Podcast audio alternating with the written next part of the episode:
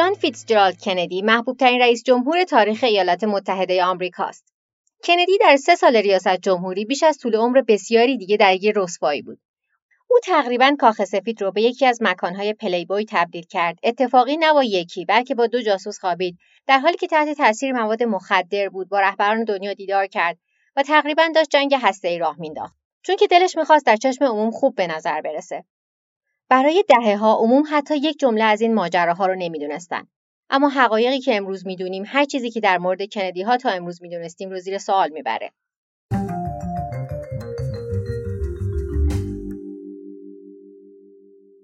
سلام من محسا محق هستم و این اپیزود پنجم از پادکست دومیمه که در بهمن ماه 1399 منتشر میشه. قراره طی سه اپیزود از جانف کندی بشنوید. اپیزود اول قراره برای محبوب ترین رئیس جمهور تاریخ آمریکا آبرو نذاره که از پادکست Very Presidential از کمپانی Parcast تعریف می‌کنم. دو اپیزود بعدی مشابه روال همیشگیمون عینا از پادکست انگلیسی زبان Conspiracy Theories یا تئوری های از مجموعه پادکست های کمپانی Parcast نقل میشه. اپیزود دوم روایت رسمی مرگ جان اف کندی و اپیزود سوم تئوری های توطئه مربوط به ترورشه. اگر احیانا جایی بخوام به روایت این سه اپیزود از پادکست هایی که گفتم چیزی اضافه کنم حتما قبلش اعلام می‌کنم. من کارشناس تربیت کودک نیستم بچه هم ندارم ولی نظرم اینه که این قصه اصلا مناسب بچه ها نیست. خب دیگه بریم سراغ جان فیتزجرالد کندی سی و پنجمین جوانترین و محبوبترین رئیس جمهور ایالات متحده آمریکا از پادکست وری پرزیدنشیال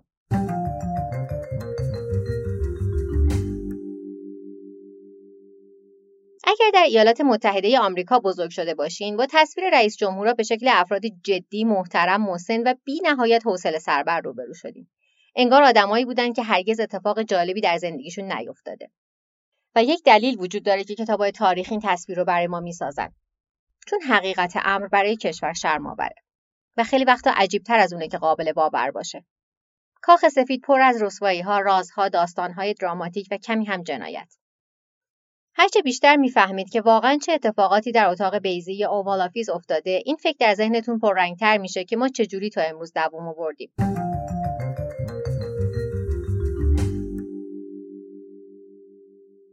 اما از بین همه رئیس جمهورهای آمریکا جان اف کندی مثل یک ستاره راک بود. در 43 سالگی او جوانترین رئیس جمهور آمریکا بود که انتخاب شده بود و بدون شک خوشقیافه ترین و جذابترین هم. دل همه زنای آمریکایی براش قنج می‌رفت. ظاهر زیبای پسر بچه طور، موهای پریشون و اعتماد به نفسی که جزی از وجودش بود. چرا که کندی ها ثروتمندترین خانواده امریکا هستند. اون اولین رئیس جمهور کاتولیک برگزیده شده بود که برای جامعه کاتولیک ایرلندی آمریکا مسئله خیلی بزرگی بود. اما بیشتر از هر چیزی جک همونطور که دوستای صداش می‌کردن نوید هوای تازه بود. او جوان، پر انرژی و مرد خانواده بود و همسرش جکی از قبل به سمبل مد تبدیل شده بود. برادرش بابی هم رابرت کندی رو ظاهرا تو خونه بابی صدا می‌کنن به عنوان دادستان کل جدید ایالات متحده انتخاب شده بود که تا حدودی انتخاب بحث برانگیزی بود. اما دوستشون داشته باشیم یا ازشون متنفر باشیم اونا خاندان سلطنتی جدید آمریکا بودن. اما این تصویر با دقت ساخته و پرداخته شده بود. حتی بعد از مرگ جان خانواده کندی به شدت مراقب وجهای اون بودند و موارد خیلی زیادی هم بود که حواسشون باید بهش می بود.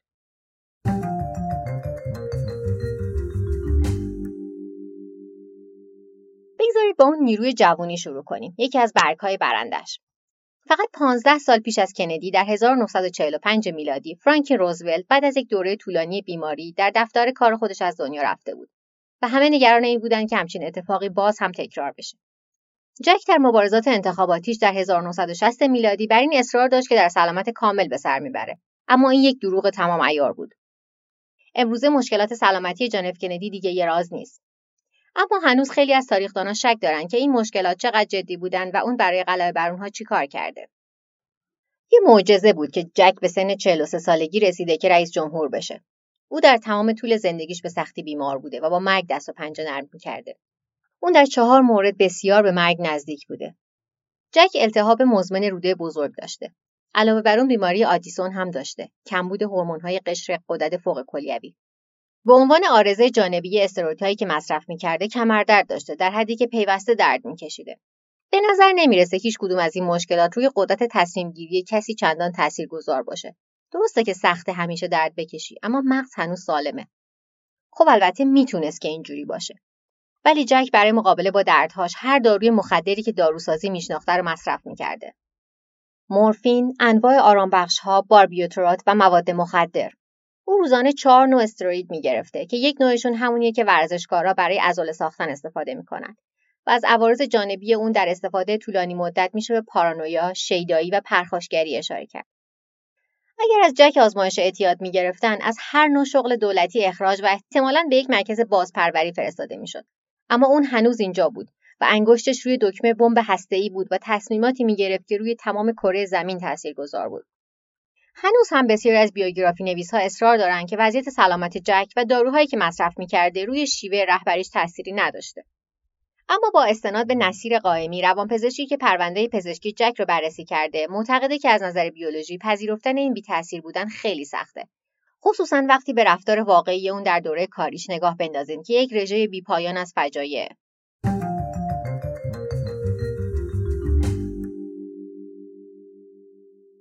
در روز سوم کاری جک در کاخ سفید قبل از اینکه حتی فرصت کرده باشه که کاملا جابجا بشه مدیر CIA به دیدنش میاد.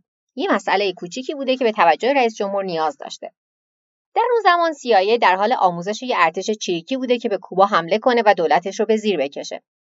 آمریکا از طرفدار نخست وزیر کوبا فیدل کسترو نبوده چون کسترو سوسیالیست بوده و اون زمان زمان جنگ سرد بوده. اما جک مطمئن نبوده که رویارویی با کوبا بهترین راه حله. به این دلیل که اگر کسی سرنخ رو با آمریکا میرسونده تبدیل به یک بحران بینالمللی می‌شده. اما CIA گفتش که اصلا نگران این موضوع نباش. درسته ما حمله می‌کنیم اما این قرار نیست یه حمله به نظر بیاد. ما بیشتر از هزار شورشی کوبایی رو برای این کار استخدام کردیم. و از کارتامون درست استفاده می‌کنیم و هیچ کسی هرگز متوجه نمیشه که امریکا درگیر این ماجرا بوده. در نتیجه جک میگه که خب باشه انجامش بدیم. اما برای اینکه مشخص نشه که دست آمریکا در کاره نیروهای آمریکایی تحت هیچ شرایطی اجازه مداخله به هیچ نحوی در تمام طول عملیات نخواهند داشت. ترجمه دستور کندی اینه. بذار 1500 چریک رو بدون هیچ نیروی پشتیبانی بفرستیم جلو بشینیم ببینیم چی پیش میاد. و قطعا چیزی که اتفاق افتاد یک فاجعه کامل بود. وقتی حمله در 17 آوریل 1961 انجام میشه چریکای جنگجو حتی تقریبا به ساحل هم نمی‌رسن. 118 نفرشون کشته میشن بیشتر از 300 نفر مجروح میشن و بقیه هم همه اسیر میشن. و نه تنها عملیات خلیج خوکها به شکل مفتزهانه شکست می‌خوره کاملا هم آشکاره که ایالات متحده آمریکا پشت اون بوده.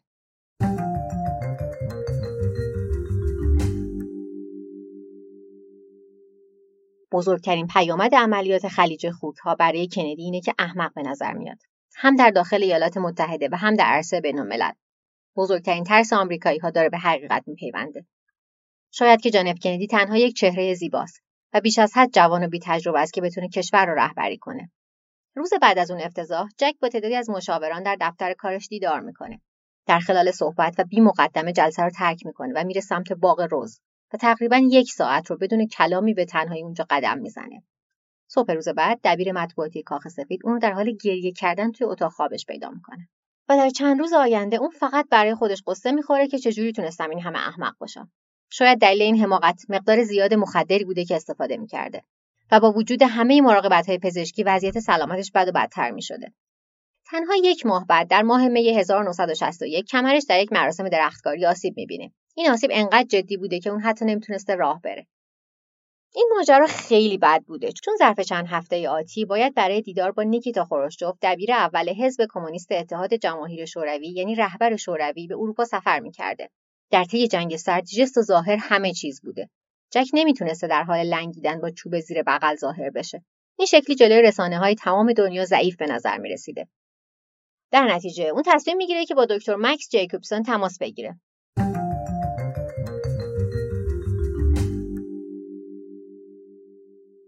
دکتر جیکوبسون یک دکتر دانشمند دیوانه بوده که بین ستارگان شهرت داشته ستارگان سینما. او هر کسی رو در هر مقامی درمان می‌کرده و با دم مسیحایی خودش آنچنان انرژی و رضایتمندی به بیمارانش می‌داده که به اون لقب دکتر حال خوب دکتر فیلگود داده بودن. مسلمه که هرگز نباید پیش دکتر حال خوب برید. اما جک اون رو بدون مشورت با هیچ کدوم از پزشکان معالجش به کاخ سفید دعوت می‌کنه. تنها پس از یک تزریق جک چوب زیر بغل و کنار می‌ذاره و شروع به راه رفتن می‌کنه. احساس می‌کنه که رو ابراست مغزش کاملا روشنه و از درد خبری نیست. اون حتی جیکوبسون رو همراه با خودش به اروپا می‌بره تا اگر بازم به تعمیر نیاز داشت کنارش باشه. شاید کنجکاو باشید که ترکیبی که تزریق شده چی بوده. عمدتا آمفتامین.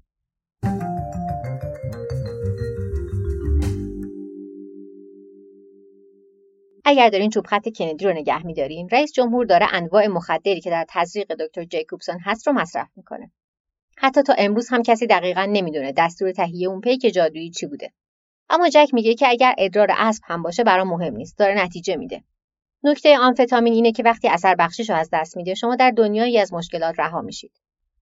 خصوصا اگر در حال مذاکره بر سر یک پیمان صلح با شخص اول اتحاد جماهیر شوروی هستید وقتی جک برای شرکت در اجلاس وارد وین شد جیکوبسون یه تزریق سریع انجام میده و جک آماده نبرد بوده. اینقدر بالا بوده که انگار داشته پله های سفارت رو دوتا یکی بالا می‌رفته و به نظر می‌رسیده که حریف خروشچوف 67 ساله میشه. اما وقتی مذاکرات شروع میشه جک به شکل واضحی 100 درصد حضور نداشته. تمامی بعد از ظهر بدون هیچ پیشرفتی میگذره. در زمان شام خبرنگارایی که شاهد خارج شدن جک از ساختمان بودن متوجه شدن که انرژیش داره سقوط می‌کنه. و در پایان روز خیلی سخاوتمندانه است که بگیم تحت تاثیر مواد مخدره. چون غیر از اون تنها چیزی که میشه گفت اینه که کاملا عقلش از دست داده. در آخرین دیدار قبل از پایان روز دوم خروشچوف اینجوری تهدید کرده که این تصمیم ایالات متحده آمریکاست که جنگ اتفاق بیفته یا صلح و جک جواب میده اگر اینطوره جناب رئیس جنگ زمستان سردی خواهد بود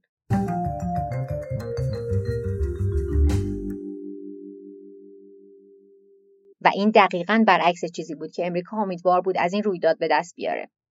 جک بلافاصله بعد از این دیدار در دفاع از خودش در یک مصاحبه گفت که این بدترین برخورد با من در طول زندگیم بوده. او وحشیانه برخورد کرد و امیدوار بود که از این ماجرا بیرون بیاد. اینجوری به نظر می رسید که خروشچوف اونو به قصد مرگ کتک زده. جک یکی دو هفته بعد از این سفر و بازگشت به کاخ سفید در 16 ژوئن دچار تب میشه. حتی نمی‌تونست از تخت بیاد بیرون. همه قرارهای ملاقاتش رو کنسل می‌کنه. دکترها اعلام وضعیت اضطراری می‌کنن وقتی شخصی دچار بیماری آدیسون باشه هر عفونتی ممکنه به قیمت جون بیمار تموم بشه. اونا آنتیبیوتیک استروئید و مخدر بهش پمپاژ می‌کنن حتی بیشتر از همیشه. وضعیتش طی یک هفته بد و بدتر میشه و در 22 ژوئن اون تقریبا میمیره. و در تمام این مدت به رسانه ها گفته میشه که اون به عفونت جزئی ویروسی دچار شده. عموم نمی‌دونن که فرمانده کل کشور در بستر مرگه. به شکل معجزه آسایی حال جک بهتر میشه. بازگشتش از بیماری کنده اما با ثباته. و در نهایت نتایج آزمایش ها مشخص می‌کنن که دلیل این عفونت مرگبار چی بوده. یک باکتری که مگر در موارد ابتلا در بیمارستان معمولا به شکل مقاربتی منتقل میشه.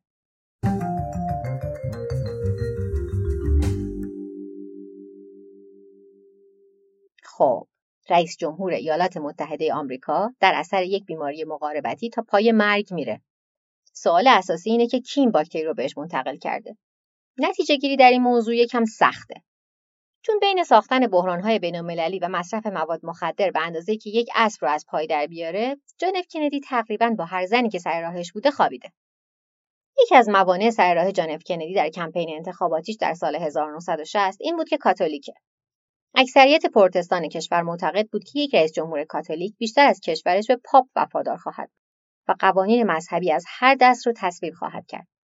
اون ترسا کاملا بیاساس بودن چون با وجود کاتولیک بودن اون عاشق دست و پنجه نرم کردن با سنت ها و شکستن قانون ها بود. مخصوصا وقتی موضوع سکس در میون بود.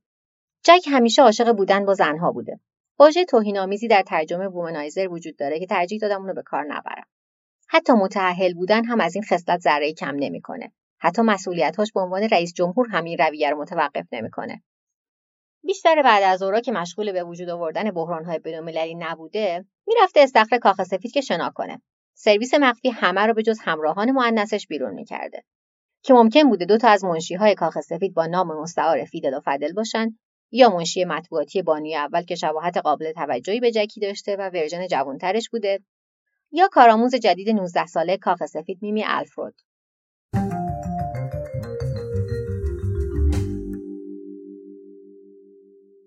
میمی کارش رو در دفتر مطبوعاتی در جوان 1962 شروع کرد. در چهارمین روز کاریش درست قبل از ساعت نهار تلفن روی میزش زنگ می‌خوره. پشت خط دستیار ویژه رئیس جمهور دیوید پاورزه که ازش می‌پرسه یا دوست داره شنا کنه؟ به اون خیلی حق انتخابی داده نمیشه چون تقریبا بلافاصله بعد از اینکه مکالمه تلفنی تموم میشه دیو اونجاست تا میمی رو تا استخر همراهی کنه. همین که وارد استخر میشه سرکله رئیس جمهور پیدا میشه. اولش یکم عجیب و غریب و نامعنوسه اما فیدل و فدل هم اونجا هستن. میمی اینجوری خودش رو قانع می‌کنه که شاید این در کاخ سفید یه روال عادیه. در اون بعد از ظهر اتفاق دیگه ای نمیافته. فقط یک شنای دوستانه. اما همون عصر وقتی روز کاری میمی تموم میشه دیو ازش می‌خواد که به طبقه دوم که محل اقامت رئیس جمهور بیاد. وقتی به اون طبقه می‌رسه چند تا کارمند دیگه کاخ سفید هم همراه دیو اونجا بودن. دیو به میمی یه کوکتل میده و بعدش یکی دیگه. و بالاخره جک ظاهر میشه و به میمی پیشنهاد میده که اطراف رو بهش نشون بده. میمی احساس ناراحتی می‌کنه. اما نوشیدنی ها دارن کار خودشون رو می‌کنن و میمی دنبال جک مستقیم به اتاق خواب میره.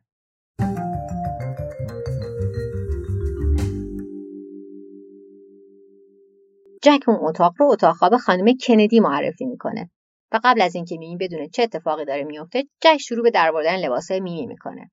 میمی در تعریف این ماجرا اون رو یک تجاوز یا اتفاقی که بدون رضایت اتفاق افتاده توصیف نمی‌کنه. اما قطعا سوء استفاده از قدرت بوده. میمی یک کارآموز 19 ساله است و جک رئیس جمهور ایالات متحده آمریکا. اون نمی‌تونسته به سادگی بگه نه و راهشو بکشه و بره و همه آیندهشو در معرض یه ریسک بزرگ قرار بده. اما جدایی از قدرت سیاسی جک قدرت افسانه‌ای در مواجهه با زنها داره. کاریسما و ظاهر دلفریب. اون می‌تونسته هر کسی رو برای انجام کاری که می‌خواد فریب بده. این دقیقا همون شکلیه که میمی اون شب رو در خاطراتش توصیف کرده. شروع نقل قول. من هدف مستقیم مهارت او برای قانع کردن بودم. در میانه شک و گیجی من از اون اتفاق من برای اولین بار هیجان خواسته شدن را حس کردم و این احساس که من توسط مشهورترین و قدرتمندترین مرد آمریکا خواسته شدم منو به نقطه‌ای رسوند که مقاومت یک گزینه نبود. پایان نقل قول.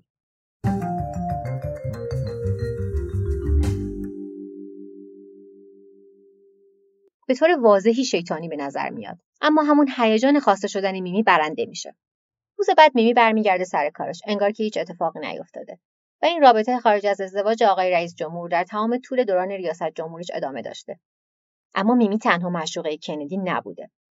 جک به طور گردشی دخترها رو برای همراهی در شنای بعد از دعوت می‌کرده. یک سری رو هم در سفرهای کاری با خودش میبرده و فرمانده کل ایالات متحده خودش رو به کارمنداش محدود نمی‌کرده. او مرد هالیوود بوده. جزئیات اولین دیدارش با مریلین مونرو خیلی دقیق نیست. با استناد به تعدادی از دوستای مریلین اون اولین بار در یک مهمونی در مزرعه بین کازبی همدیگر دیدن. و شایعاتی هست که کشش مریلین به جک مربوط به همون دیدار بوده و اون بیشتر به برادر جک بابی تمایل داشته. و این تنها باری نیست که کندی ها مشروقه خانوادگی دارن. زن دیگه ای به نام مارلین دیتریش مشروقه سابق جوزف کندی پدر جک بوده. اما این مسئله باعث نشد که جک اون رو به کاخ سفید برای نوشیدنی دعوت نکنه.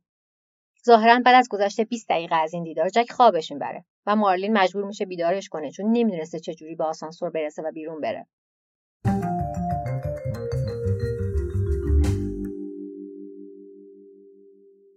اما در بیشتر مواقع جک مسیر ساده تری رو می‌رفته. مشاورای معتمدش دختره تلفنی رو استخدام می‌کردن. یکی از مامورای سرویس مخفی روز اول کاریشو اینجوری به یاد میاره. رئیس جمهور در سیاتل سخنرانی داشته. بعد از برگشتن به هتل این مامور صدایی در آسانسور میشنوه. میره که چک کنه و می‌بینه که کلانتر منطقه داره دو تا دختر جوان رو به سویت رئیس جمهور می‌بره. اون مامور خیلی زود می‌فهمه که این اتفاقیه که همیشه میافته. این مسئله برای سرویس مخفی کابوس بوده. اونا هیچ شناختی از این زنها نداشتن و نمی‌دونستن که کی هستن. اونا می‌تونستن جاسوس باشن یا حتی قاتل. مامورای سرویس مخفی کاری از دستشون بر نمیمده جز اینکه بیرون وایسند و امیدوار باشن که رئیس جمهور فردا صبح زنده از اتاق میاد بیرون. قطعا همه این رفتارها پنهون نمیموند. بودن جک با زنهای متعدد یک راز برملا در واشنگتن بوده. همه گزارشگرها خبر داشتن اما در اوایل دهه 60 میلادی صحبت از روابط جنسی سیاستمدارا تابو محسوب می‌شده. در نتیجه هیچ کسی هیچ چیزی در موردش نمی نوشته.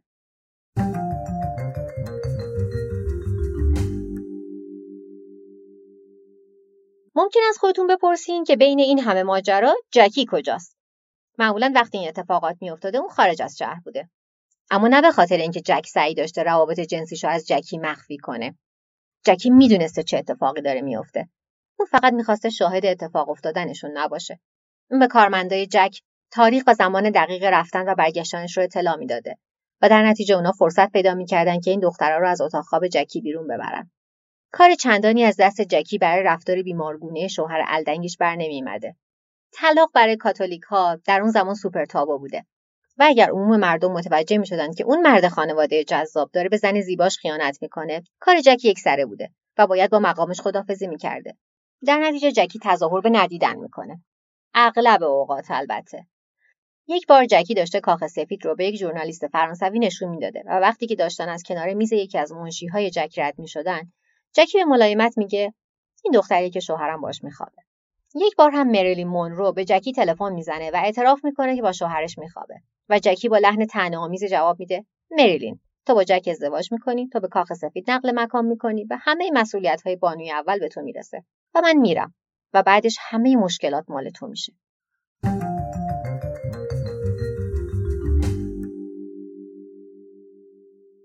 توجه به شغلی که رئیس جمهور داره و اینکه باید همه کشور رو اداره کنه خیلی بجاست که بپرسیم چرا هیچکی نگران رفتارهای جان اف کندی نیست.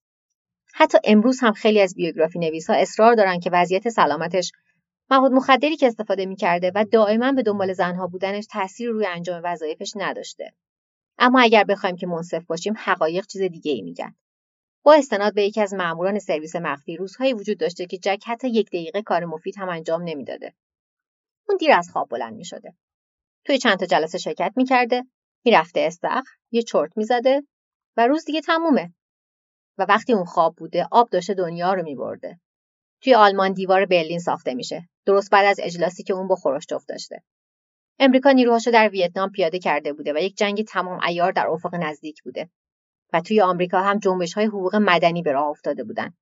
امروز اغلب از کندی به عنوان قهرمان حقوق مدنی یاد میشه اما در نیمی از زمامداریش اون کل جریان را کاملا نادیده گرفته بوده.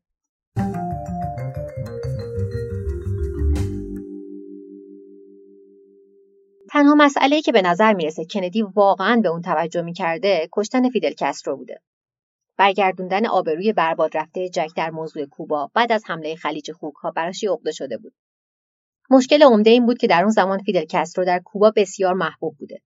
هیچ مقاومت یا نیروی شورشی وجود نداشته و به زیر کشیدنش تقریبا غیرممکن بوده. در نتیجه جان و بابی می‌خواستن خیلی ساده تر مسئله رو حل کنن. چرا سرراست و مستقیم کسرو رو نکشیم؟ حتی قبل از به قدرت رسیدن کندی سیایی روی نقشه قتل کسرو کار می‌کرده. پس این ایده کاملا جدیدی نبوده. اما در مقطع حساس کنونی برای سیایی اولویت نداشته. خیلی از مشاوران رده بالا معتقد بودن که اصلا ما چرا داریم این کار می‌کنیم؟ و جوابشون این بوده. چون کندی اینجوری گفته. کندی فرمانده کل بوده. در نتیجه CIA مأمور انجام این کار میشه.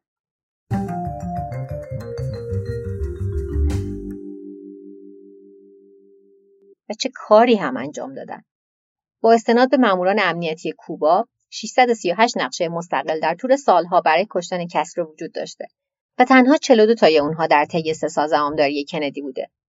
چند تا از مشهورترین اونا اینان: خوردن میلشیک مسموم، لباس قواسی آلوده به قارچ، گوشماهی پر شده با بمب که وقتی کس رو کنارش شنا می‌کنه منفجر بشه. یکی از یکی عالیتر و هوشمندانه تر. در یکی از این نقشه ها سیایه دوست دختر کسرو رو استخدام می‌کنه و به اون آموزش میده که قرص های سمی داخل نوشیدنیش بریزه. وقتی دختر به دیدن کسرو میره اون روی تخت دراز کشیده بوده و سیگار برگش رو میجویده. از دختر می‌پرسه که آیا اومدی اینجا که منو بکشی؟ و دختر تایید می‌کنه که بله برای همین اومدم. کسرو تپانچهش رو برمیداره میده دست دختر و میگه تو نمی‌تونی منو بکشی. هیچکی نمی‌تونه منو بکشه.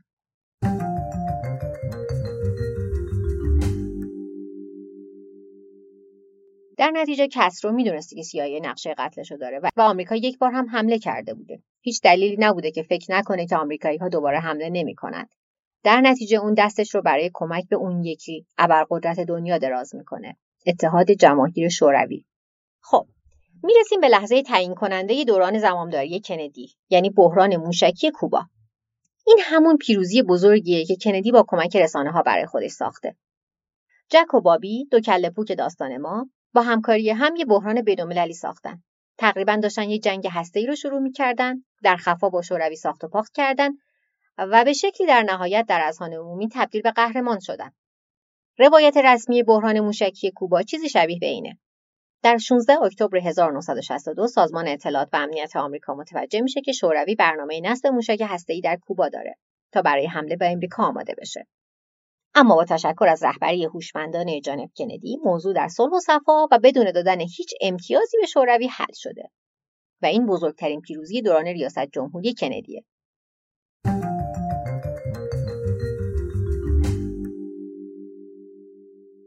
مشکل اینجاست که حتی یک کلمه از روایتی گفته شده درست نیست.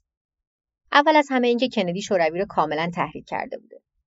در سال 1961 میلادی جان اف کندی تصمیم گرفته بود که موشک‌های هسته‌ایش رو در ترکیه نصب و مستقیما به سمت اتحاد جماهیر شوروی اونا رو نشونه بگیره. مشاوراش بهش هشدار دادن که این کار یک عمل جنگیه. اما جک گوش نمیده. در نتیجه برای مساوی شدن خروشچوف هم در ماه می 1962 شروع می‌کنه موشک‌های هسته‌ای به کوبا فرستادن. خروشچوف می‌دونست که اگر آمریکا متوجه نقل و انتقالات بشه حتما واکنش نشون میده. در نتیجه اونا تمام بهار و تابستون اون سال توسط یکی از ماموران امنیتیشون اطلاعات غلط به بابی کندی میرسوندن از جمله اینکه اون مامور پیشنهاد می‌کنه که دست از دنبال کردن محموله های شوروی بردارن چون که خروشچوف دوست نداره که تحت نظر باشه و اگر این کار رو انجام بدن اوضاع دیپلماسی بین دو کشور بهتر میشه. اونا این ایده رو میقاپن و اصلا در مورد انگیزه اون آدم کنجکاو نمیشن تحقیق هم نمی‌کنن. حتی وقتی که CIA در ماه آگست به اونا هشدار میده که این محموله ها در حال انتقال موشک به کوبا هستن جک و بابی گفتن که نه نه نه نه این امکان نداره. شوروی گفته همه چیز رو به راهه. اصلا نگران این موضوع نباشین. در 9 اکتبر همون سال تایید میشه که موشکهای بالستیک در حال نصب توسط شوروی در کوبا هستن. کی می‌تونست همچین چیز رو پیش بینی کنه؟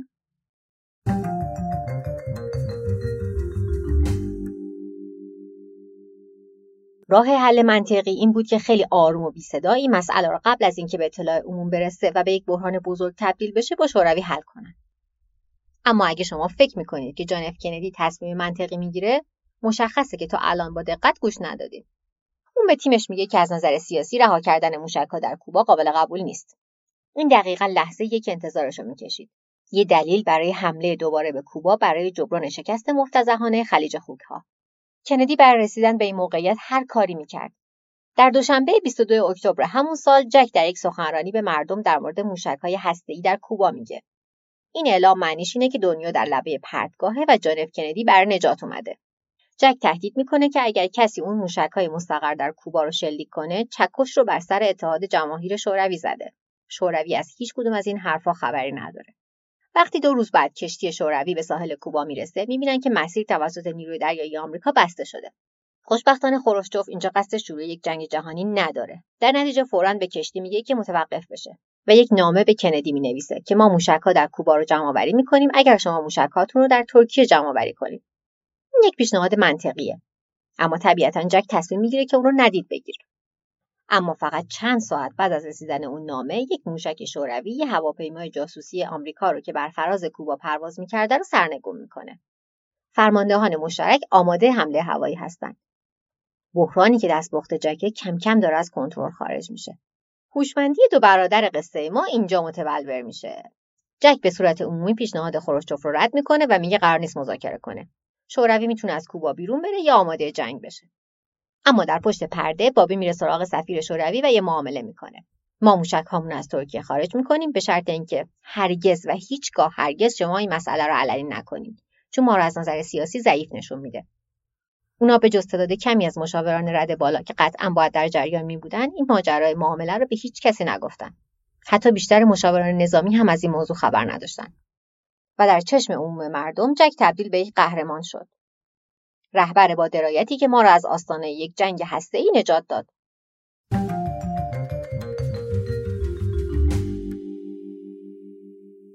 خب ترمیم چهره در مورد کوبا مأموریت با موفقیت انجام شد. اما اگر اون به جای نجات وجهه خودش به دنبال نجات آمریکا بود هزاران کار متفاوت می‌تونست انجام بده. ولی اگه منصف باشیم با وجود حجم زیاد مخدری که مصرف می‌کرده این موضوع رو خیلی آروم پیش می‌بره. دکتر جیکوبسون در تمام طول مدت این بحران به طور منظم داروی معجزه آساش رو به رئیس جمهور تزریق می‌کرده. 6 ساعت یک بار. در این دوره بقیه تیم پزشکی کندی بسیار نگرانند. یکی از این دکترها به جک نامه نوشت و بهش هشدار داد که درمان دکتر جیکوبسون برای شخص مسئولی که ممکنه لازم باشه برای سرنوشت کره زمین تصمیم بگیره مناسب نیست. نقل قول دیگه ای هم هست که هیچ رئیس جمهوری که انگشتش روی دکمه قرمزه نباید همچین موادی دریافت کنه. اما جک گوش نمی‌داد. نهایتا در انتهای سال 1962 تیم پزشکی رئیس جمهور مداخله می‌کنه. دکتر حال خوب اخراج میشه. جک میپسنده یا نه مهم نیست. اونو تحت یه برنامه درمان فیزیکی قرار میدن و دوز مصرفی بقیه داروها رو هم پایین میارن. با این برنامه حال روز جک مقداری تثبیت میشه. هم فیزیکی و هم روانی.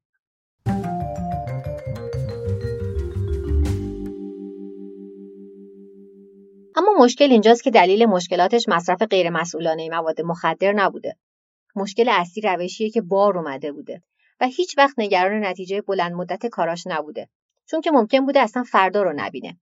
و علاوه بر اون هرگز لازم نبوده نگران عواقب کارش باشه. اون یک کندی بوده. اون عادت کرده بوده که هر کاری دلش می‌خواد رو انجام بده و همیشه قصر در بره. بنابراین بعد از اون وحشت اتمی و مداخله پزشکی آیا فکر می‌کنین رفتار اون در اداره کشور تغییر کرد؟ اصلا و ابدا.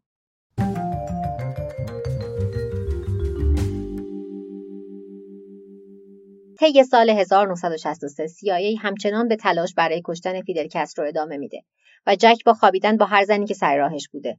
در این زمان بسیاری از ماموران سرویس مخفی استعفا دادند چون نمی‌تونستند با یک کابوس تمامی ناپذیر دست و پنجه نرم کنند و بیرون وایسند و امیدوار باشند که زن در آغوش رئیس جمهور یک قاتل یا جاسوس نیست. در تابستان 1963 همه این ترسا بالاخره به حقیقت پیوست. در 23 ژوئن توسط یک تیم از های نیویورک ادعا شد که یک مقام رده بالا در کاخ سفید با یک دختر تلفنی مرتبط بوده که اون دختر جاسوس شورویه. این یک هشدار برای کاخ سفید بود و بابی خبرنگار مربوط رو به ساختمان دادگستری دعوت می‌کنه و به شدت میترسونه و میگه که باید ساکت بمونن.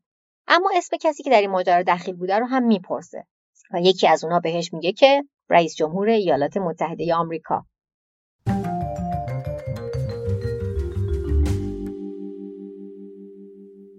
بابی ماجرا رو قبل از اینکه به گوش همه برسه رفع و رجوع می‌کنه. اما یک هفته بعد در سوم جولای یه هشدار دیگه از FBI می‌رسه که جک با یه جاسوس احتمالی دیگه درگیر شده. یه زن جوون از آلمان شرقی به نام الن رومچ بابی با عجله میره که این آتیش رو هم خاموش کنه و الن رو به آلمان دیپورت می‌کنن این دیپورت کردن با عجله توجه ها رو جلب می‌کنن. مخصوصا وقتی روزنامه نگارا مسئله الن رو به مقامات کاخ سفید مرتبط می‌کنن. سنا شروع به تحقیق می‌کنه و بابی به رئیس FBI التماس می‌کنه که بره اون ماجرا رو تموم کنه که این کار رو هم می‌کنه. اون به سنا میگه که هیچ مدرکی وجود نداره که الن جاسوس بوده یا هرگز به کاخ سفید رفته باشه. یه دروغ بزرگ اما موثر واقع میشه. حداقل برای مدت زمانی. انتخابات بعدی خیلی نزدیک بود و این می‌تونست به یک رسوایی خیلی بزرگ منجر بشه و شانس کندی رو برای انتخاب مجدد از بین ببره. اما جک قبل از اینکه مجبور بشه با این فاجعه دست و پنجه نرم کنه مثل یک قهرمان کشته میشه.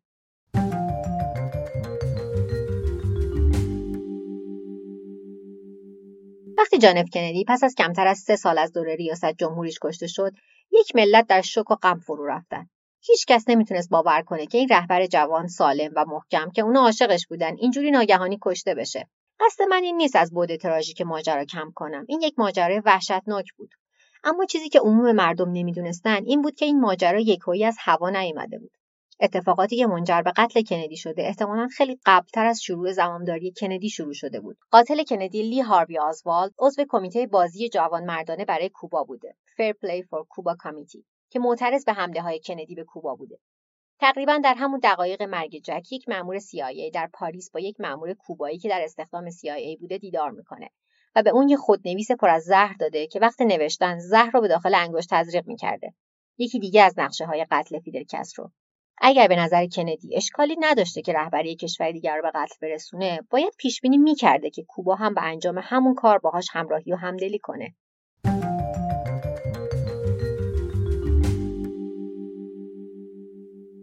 یه ماجرای عجیب و کنایه آمیز دیگه هم وجود داره. یکی دو ماه قبل از ترور کندی یکی از ماهیچه های پشت کندی در مراسم شنای بعد از ظهر با دوست دخترهاش پاره شده بوده. اون باید از یک بریس نوعی کمربند طبی استفاده می‌کرده که انقدر سفت و محکم بوده که نمی‌تونسته خم بشه. خیلی ها معتقدن که اگر اون کمربند رو نبسته بود بعد از شلیک اول می‌تونست خم بشه و مانع از اصابت گلوله دوم به سرش بشه و جونش نجات پیدا می‌کرد. درسته که مرگ کندی زندگی اون رو کوتاه کرد اما باعث شد که یاد و خاطرش و میراثش همیشه زنده بمونه. اگر اون تا دور دوم انتخابات زنده میموند احتمالا آبروش به کلی می‌رفت. اون مرد یک بمب رسوایی متحرک بود که هر لحظه ممکن بود منفجر بشه. به جاشون تبدیل به یک قهرمان به قتل رسیده شد که عموم مردم عاشقشن. و هر بحرانی که اون ساخته بود برای معاون اولش مون تا تمیزشون کنه. جنگ سرد ویتنام حقوق شهروندی همشون الان مشکلات لیندون بی جانسون بودن.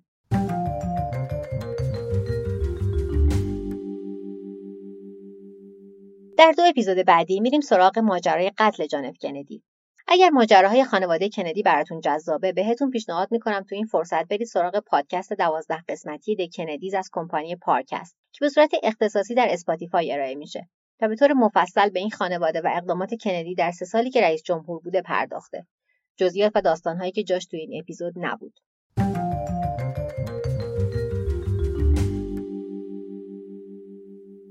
پادکست دومیم در تمامی اپلیکیشن های اندروید و iOS پلتفرم های ناملیک شنوتو و تهران پادکست با همین نام در دسترسه. فقط یادتون نره که بین کلمه دو و میم یک فاصله بزنید. صفحات شبکه های مجازیش رو هم با search همین اسم پیدا می‌کنید. محق هم که یادتونه. فقط تو اسپاتیفای باید مهسا محق search کنید. دلیلش هم نمی‌دونم. تا هفته آینده مراقب خودتون باشید.